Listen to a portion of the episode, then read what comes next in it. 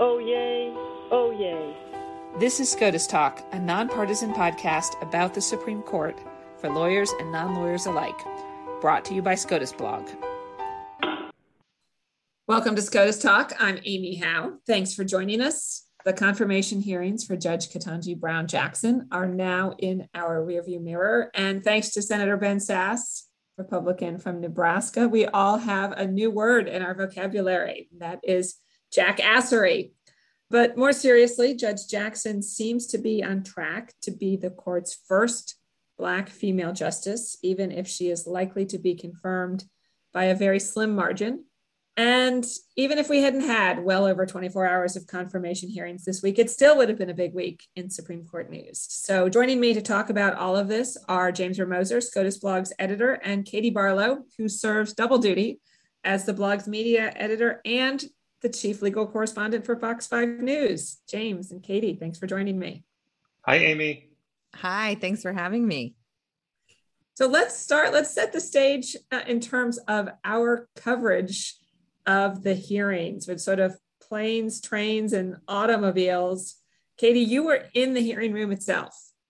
I was, and it was um, an interesting week, and there was lots of drama. I think on the final day that she was in the room, um, we really ran the spectrum of human emotion from um, yelling and anger to tears to very clear pride from some senators. There was just a lot of intensity, but it was also um, great to see, you know, just how that process works up close. I haven't been in that room since the Kagan confirmations, and it was mostly full. The staffers were rotating in and um, the seats were were constantly full of people who just wanted i imagine to glimpse uh, the historic nature of that moment for a while. And it was just really um, a, a, fascinating week. The first day is always the most um, i'm always amazed at whoever the nominee is at their ability to sit quietly while senators do their senator thing and talk for the entire day and uh, she did that, of course, before we got to hear from her for a brief moment at the end. Uh, but the stamina that that takes to to sit with very little facial expression, I'm always impressed with. The same with with Amy Coney Barrett most recently too. So it was it was fun to be in the room, and and there was a lot going on as we saw, as we'll get into. And James, you were watching at home and organizing the blog's coverage of the hearing. So what what was your takeaway in terms of how that worked out. You were watching it the way many Americans were watching it. Yeah, it was really interesting because, um, you know, you, Amy, and Katie were both, you know, in the room. I was watching on C-SPAN, and it is quite a different perspective. Uh, there was at one point when Katie and I were kind of just messaging on Slack about you know uh, you know bits of her testimony, and, you know, and Katie, like as you were watching from the gallery, I think you kind of pointed out, you, you kind of said from your perspective, maybe she didn't seem that effective or that forceful in responding to some of the criticisms from Republicans, and I remember having a completely different reaction because I was watching her face on close up uh, from the view from the cameras, and to me, just watching her facial expressions, I think, um, made her come across as extremely earnest, extremely effective, extremely patient, and yet steadfast under what was really some very withering criticism from some of the Republicans who really were treating her, you know, as others have mentioned, as kind of a hostile witness, especially when it came to her record in sentencing in criminal cases. And there was something I found quite effective about how she actually seemed quite interested actually in explaining in detail how certain aspects of trial judges work. Like she, she actually seemed genuinely wanting to explain the intricacies of how the sentencing guidelines worked to some of the republican senators even as they were clearly kind of just asking repeatedly the same questions over and over, not really giving her much chance to speak, and and, and sort of making their own points regardless of, of what her responses were going to be. I think that you know she came across as just a, a very you know effective communicator uh, throughout the week. So I was a studio buddy for National Public Radio. That is actually the official title that's, that gets reprinted on my freelancer's check So, but I had a slightly different different vantage point. I'm in what they call the sky boxes on the floor above the hearing room, separated by a plexiglass divider so that we can see the hearing room, but they can't hear us when we're talking on the radio, uh, although we were mostly talking during the breaks. And so you can look down, you have kind of the eagle's eye view of everything that's going on in the hearing room. You know, having not been in the room for now Justice Barrett's confirmation hearings, but been there for all of the other ones uh, in recent memory.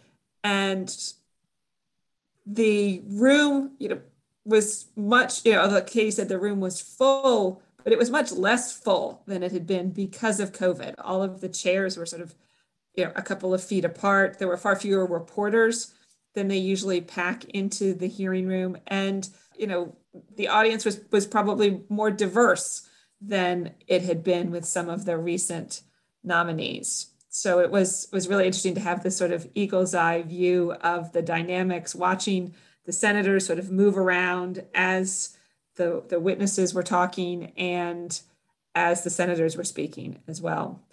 Um, let's move into a little bit of substance. What, if anything, did you learn about Judge Jackson during the course of the hearings? I was, um, I mean, I had listened to her a couple of times on the DC circuit, but I um, hadn't heard her speak at length other than, you know, the flu, the few clips that we have. So as a as a journalist, clipping her speaking very slowly was challenging because I had to find sound bites. But um, I, I, just learned how her brain works. I think a lot more. Um, you see a little bit bit of it during oral argument in the DC circuit when she asks questions, um, but we just didn't have as much to listen to from her like we did from Kavanaugh, for example. And so hearing her respond, particularly on the third day, as um, Senator Ossoff, but then Senator Tillis and some others just peppered her with questions of all different areas of the law, from the First Amendment to the Fourth Amendment to trademark law to um, just all kinds of stuff.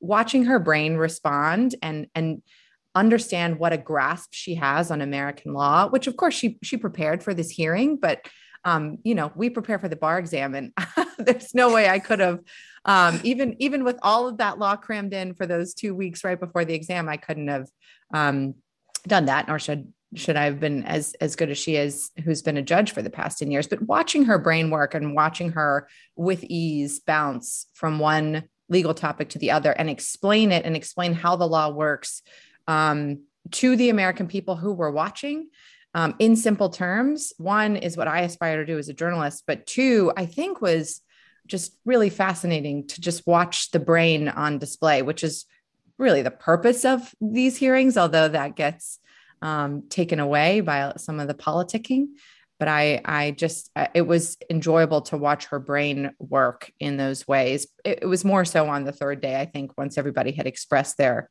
or for the most part, their their political points in in day two.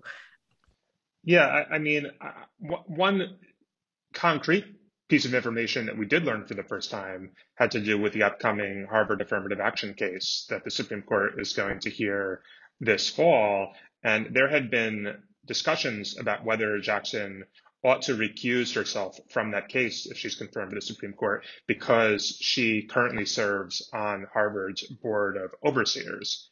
And Ted Cruz asked her whether she plans to recuse, and she simply answered, like very straightforwardly, yes, I plan to recuse, without further elaboration. I don't think she had to say that. She could have easily just said, well, I will, you know, look at, you know, the recusal standards, you know, when and if I'm confirmed and make the decision later. Um, but she simply answered like quite straightforwardly that yes, she'll recuse in that case. It might not make a huge difference for the substantive issue because the Supreme Court at the same time will also be hearing a separate case about affirmative action at the University of North Carolina, which presumably she could hear that case. But nonetheless, I think it is important that she, you know, she she did note her plans to recuse in the Harvard case. Um, that was like the only like actual substantive piece of information that she provided about any uh, pending cases before the court, as all nominees do these days. She generally avoided, you know, making any commitments or, or weighing in on her specific views about uh, issues before the court. And I was sort of surprised that it took as long as it did for that question to come up. It only came Same. up on the second round of questions. And right. you know, Ted Cruz is kind of in the middle of the questioning. And you know, certainly journalists had spent a lot of time talking to people about whether or not she had to recuse, you know, thinking and writing about exactly what the role of the board of overseers is. Is it is the role such that she might have to recuse? And when the question came up, she just said, "Yep, gonna recuse." Um, it's all one of those things, kind of like writing about the nominees who don't get selected. You kind of wish you had that time back. If you remember back to the Barrett hearings, there was a huge focus from Democrats about whether Barrett would recuse in any election cases related to Donald Trump's potential challenges to to and to the election results. And Barrett didn't give any substantive commitments about that. She just said she would assess the issue if it came up. And so, in, in contrast, yeah, there was very little discussion about the the Harvard case. I think uh, you know a big part of that is probably because the perception is that whether she recuses or not, her vote probably wouldn't affect the outcome of the case. I think there's an expectation that a majority of the court is is uh, somewhat uh, skeptical about the use of affirmative action in higher education, but of course we'll we'll find out more next next fall when the uh, when the, the court hears the case. So let's turn to another big picture question, and James, we'll start with you this time. What were some of the highlights or themes of the week? Look, I, I would say there were two main themes, and um, they alternated between whether the Republicans were questioning her or whether the Democrats were. Um, the Republicans started off the week by promising to treat the hearings with respect and decorum. And by the end of the day on Thursday, I, am not sure that respectful is the, the first word that would come to mind for, for a lot of the, the very hostile and withering questions um, that they threw her way. Um, and, and so they certainly were attempting to undermine her by critiquing her sentencing records, particularly in cases involving uh, child sexual abuse materials and people convicted of those sorts of crimes. It, it, became sort of a recurring theme with many of the same cases and issues just repeatedly coming up. And, you know, we, we should say that as many experts have pointed out, Jackson's sentencing in these cases is very much in line with the vast majority of federal judges, both in her district and nationwide. But I think that there was, you know, uh, you know, the, the, the critiques from the Republicans I thought were more harsh than I expected them to be at the beginning of the week. And the theme on the Democratic side, I think, was, uh, of course, very different. And it really had to do with the historic nature of this nominee. And it's just, you know, obviously an enormous deal that she appears to be headed to, headed to confirmation as the first Black woman to serve on the Supreme Court. I think at the end of day, at the end of Wednesday's hearing, Cory Booker spoke at length in very emotional terms, comparing Jackson to Harriet Tubman, calling her an American hero, talking about how she personifies, you know, America's better angels. And Jackson was visibly moved to tears. And I think whatever you think about the politics surrounding the Supreme Court, whatever you think about Jackson.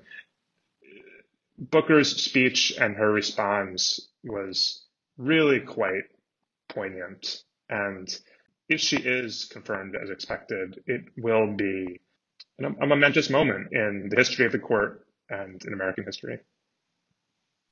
I couldn't put that final point more eloquently than James. I'll say I was I was sitting about three rows behind, directly behind her when uh, Senator Booker was doing that. And uh, I could see him directly on, and I could see her right behind me and had a clear view. And it was, um, you know, the journalists at our table, everyone kept clacking, and at their computer, everyone was busy, but everyone else in the room was quite rapt at that moment. It was another one of those intense moments where it felt like kind of the oxygen just left the room briefly. You could feel uh, it was palpable. But I to, to get a, a little bit nerdier on a theme or a highlight, I think that we saw um, or at least the American people got to see the tension in separation of powers. And what I mean by that is um, even in the back and forth with Republicans talking about um, sentencing in child pornography cases, you know, her initial explanation was I, she kept saying, I'm in my, I, I stay in my lane. And her lane as a judge, as she put it, is constrained by the Constitution, but also by what Congress says. And so in a lot of her back and forth with senators, it was, you know, Senator, I am constrained here to do to look at the factors that Congress has given us, and Congress has not changed them. And there was an interesting exchange with Hawley when they were talking about mandatory minimum sentencing. And he said, you know, she said it, mandatory minimum is discretionary, and that's actually from a Supreme Court decision. And Hawley said, well, Congress wanted that to be mandatory. And so we saw we saw the tension there between the court and and Congress, and we saw it again talking about um, when Ben Sasse was talking about cameras in the courtroom. And he said, I think that is squarely within Article Three's decision for itself. But if I could just encourage you not have cameras in the courtroom, this is my thinking, but uh, this is not our job to tell the nine whether to do that. And so I think the American people, at least in different snippets, in a very nerdy way, got to see the tension there between the two bodies also by the way this whole process is a part of that that the advice and consent role being carried out by this body right now in order to confirm a member of the article 3 courts i think it's just you know fascinating uh, American political and constitutional moment for people to to watch, and we saw it come out in different ways in her arguing back and forth, not arguing, but explaining back and forth with the Republicans, but also in some of the other topics that came up. And that actually goes to my next question because after these confirmation hearings, you often hear discussions about whether or not these confirmation hearings are kabuki theater, whether or not the process is broken. And from my perspective, at least, I think that depends on what you think the function of these hearings is in the first place. And you know, if you think of them as having a couple of different functions, and one of the functions is the opportunity for the process to sort of educate the American people about what the ish, what the Supreme Court does and what the important issues are before the Supreme Court, and for, as you mentioned, you know, senators to talk to the nominees because once they're on the court, you know, the senators don't necessarily have an opportunity to sort of quote unquote lobby the justices. They certainly can't tell them what to do on these issues, and the justices don't often come before Congress. They come every couple of years before the House Budget Committee, and they do a little bit of lobbying about issues like cameras in the courtroom then. But those opportunities are relatively far and few between. And so, in that sense, you know, these hearings do serve an important purpose. You know, if you just think about the hearings as an opportunity to figure out what Amy Coney Barrett or Ketanji Brown Jackson thinks about abortion, you know, you're probably not going to think that they're particularly satisfying. You know, I also, you know, think that I asked you about whether or not you learned anything new. Well, that's because you spent a lot of time going into the confirmation hearings reading about Judge Ketanji Brown Jackson, you know, right. what she'd written, watching videos of her. But the average person, of course, doesn't do that. Yeah. And this is their opportunity to learn about Ketanji Brown Jackson. I think that's right. I think um, all week, my North Star, I tried to make in our DMV region, that's who I was talking to with Fox Five. Was they they don't they haven't read everything that we've read. What what's the takeaway? What did what did we learn about her today that they need to know about? Not even to necessarily lobby their senators, but just to understand what's happening with the court and who she is and who she's going to be. Because to your point, Amy, that's in my mind where you can see value in these in this vapid and hollow charade. So, Katie, what's next for Judge Jackson in the confirmation process? Well, I believe the Democrats were hoping to move to a vote on Monday in March um, out of committee, but um, it just takes one Republican to kick that can at least one week down the road. So I would expect, based on their interactions this past week, that would happen. So then the committee vote would likely be a week later in April.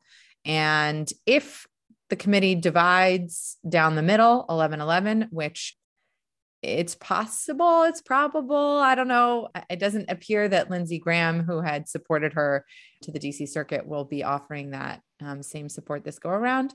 So if the committee splits 11, 11 to 11, then the majority leader is going to need to call for a Senate vote, a full Senate vote to get her out of committee and onto the executive calendar. But I don't believe from the folks I've talked to that that should disrupt the timeline.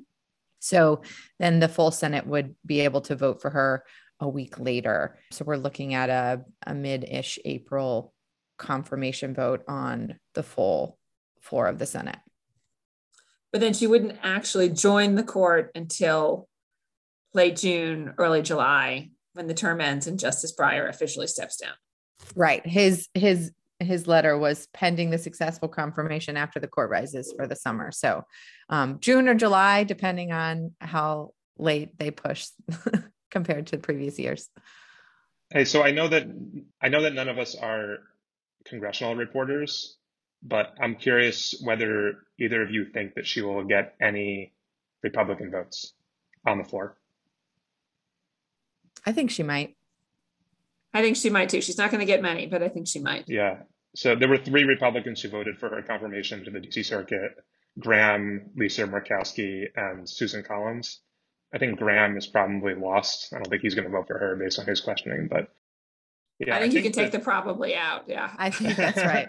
but I think you could see, I, I could see Murkowski and Collins voting for her. Maybe someone like a Mitt Romney might come on board. And we should say that just before we recorded this on the afternoon of Friday, March 25th, Joe Manchin indicated that he plans to vote for her. He's one of the Democrats who, at least in theory, was in question, although I don't think anyone expected to, him to vote against her.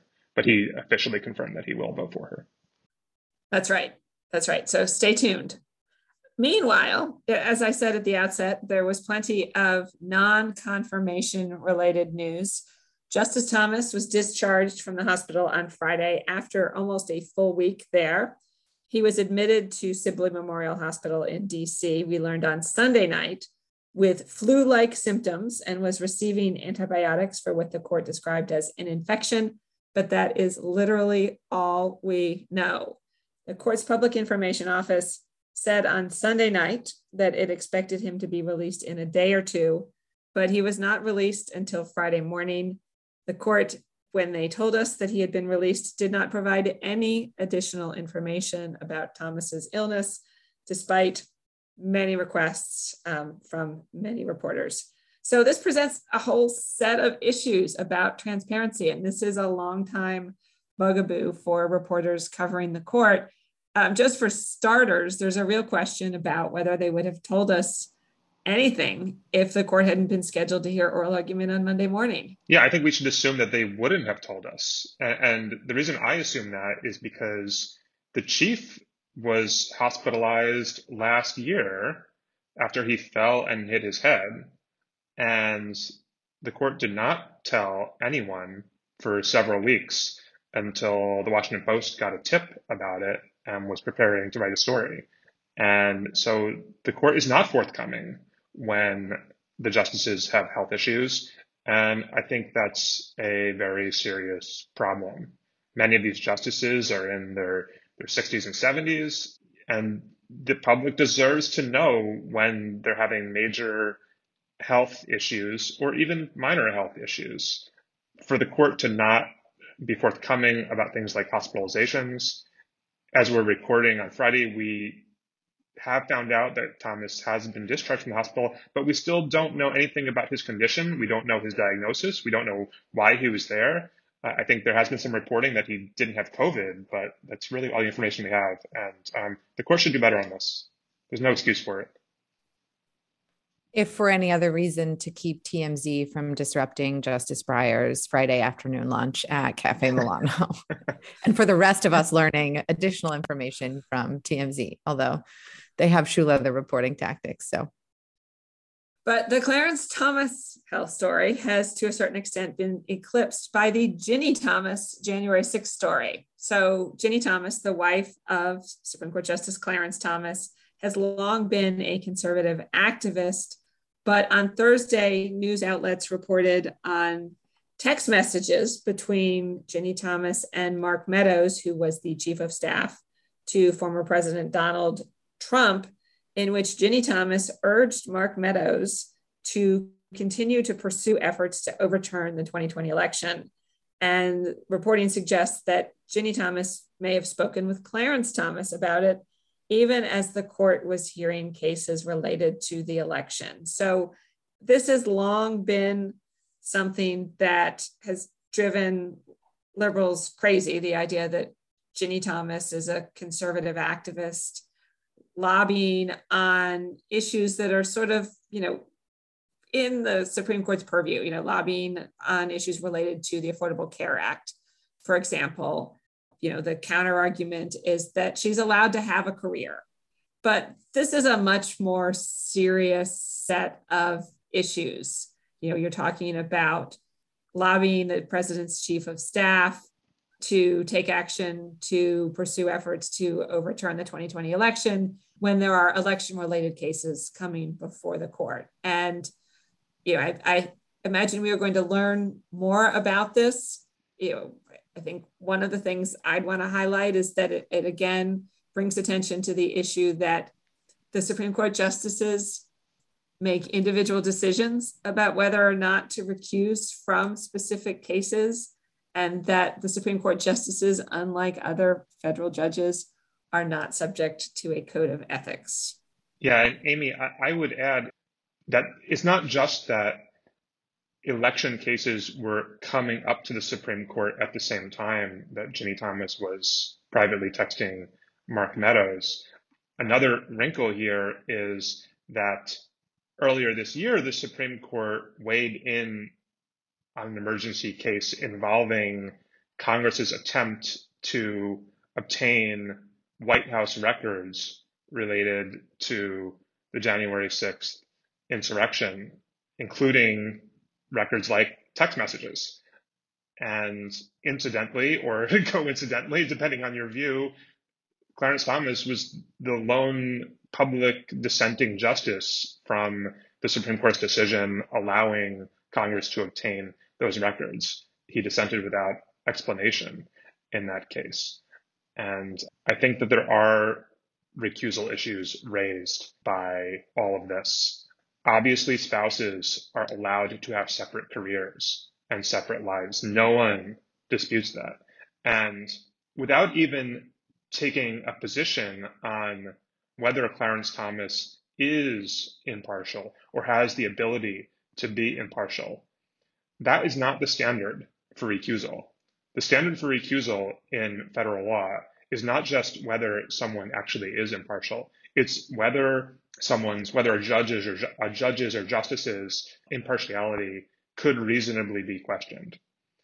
And my view is that justices should err on the side of recusal anytime there is any plausible argument about whether impartiality could be questioned. And the fact that this recent disclosure is already causing so much controversy and so much debate, I think shows that whether or not you think Thomas's impartiality is undermined by the activities of his spouse, at least it should be clear that reasonable people might question his impartiality. You know, like we were discussing with the, the Jackson recusal, uh, you know, issue earlier about the Harvard case. You know, I, I think there's a strong argument that, that, that justices really should, like I said, err on the side of recusal when possible, especially because you know psychological studies have shown that people are very are not good judges of their own biases. Even if you really feel in your heart of hearts that you can consider a case neutrally and impartially when it's just left up to you as it is in the case of the supreme court you know people are not good assessors of, of their own psychologies and yeah i think this is another area for improvement uh, I do not think this is the end of this story, so stay tuned.